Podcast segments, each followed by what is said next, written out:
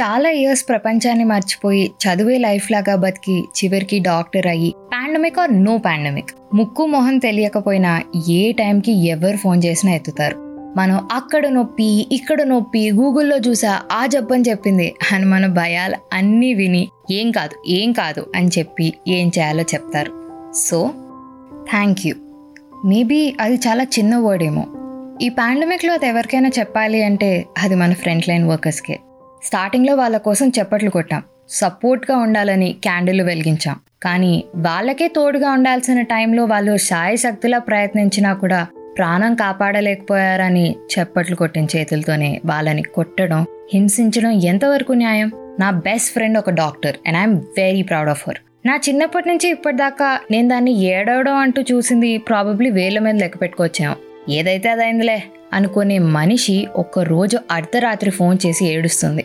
ఏమైంది అంటే I don't know people are dying.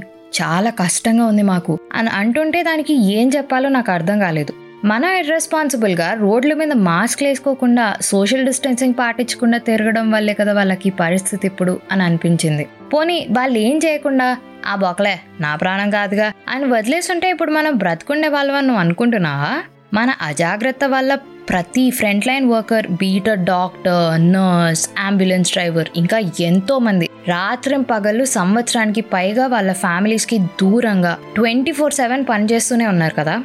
నలభై గంటలు వరుసగా పనిచేసి ఒక పక్కన పేషెంట్ని చూసుకుంటూ వాళ్ళకి నీకేం కాదు అని ధైర్యం చెప్తూనే వాళ్ళు స్ట్రాంగ్గా ఉండి వాళ్ళ ఇంట్లో వాళ్ళకు కూడా భరోసా ఇవ్వాలి.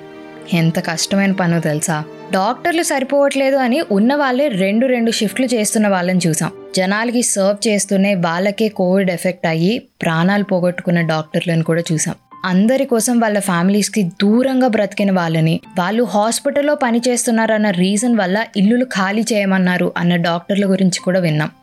ఏంటో మనం.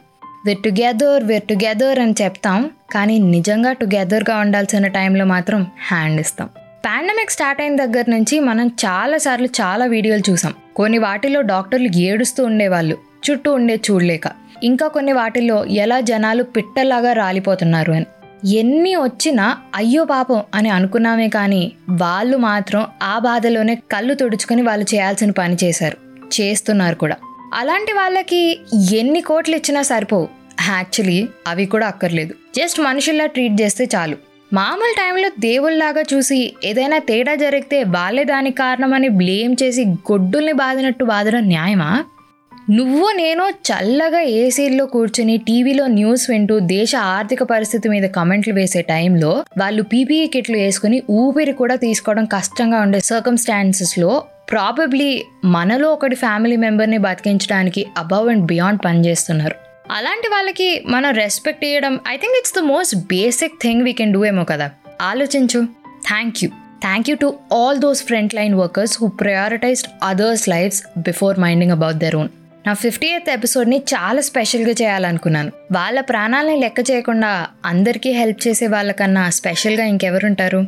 అందుకే. This episode is a dedication and a thank you to all of you front line workers నీ ఫ్రెండ్స్తో ఈ వీడియో షేర్ చేసి నీకు తెలిసిన ఫ్రంట్ లైన్ వర్కర్స్ని కామెంట్ సెక్షన్లో ట్యాగ్ చేసి వాళ్ళకి థ్యాంక్ యూ చెప్పు they deserve all our love until then this is your middle class అమ్మాయి రితికా సానా సైనింగ్ ఆఫ్ నా Insta ID Ritika writes do love listen and follow chai biscuit stories also middle class అమ్మాయి is now streaming on all major platforms like Google podcast and Spotify along with YouTube and Instagram. ఇంకొక విషయం అవసరం ఉంటేనే బయటకెళ్ళు Bellinama's case ko. Stay home, stay safe, and get vaccinated.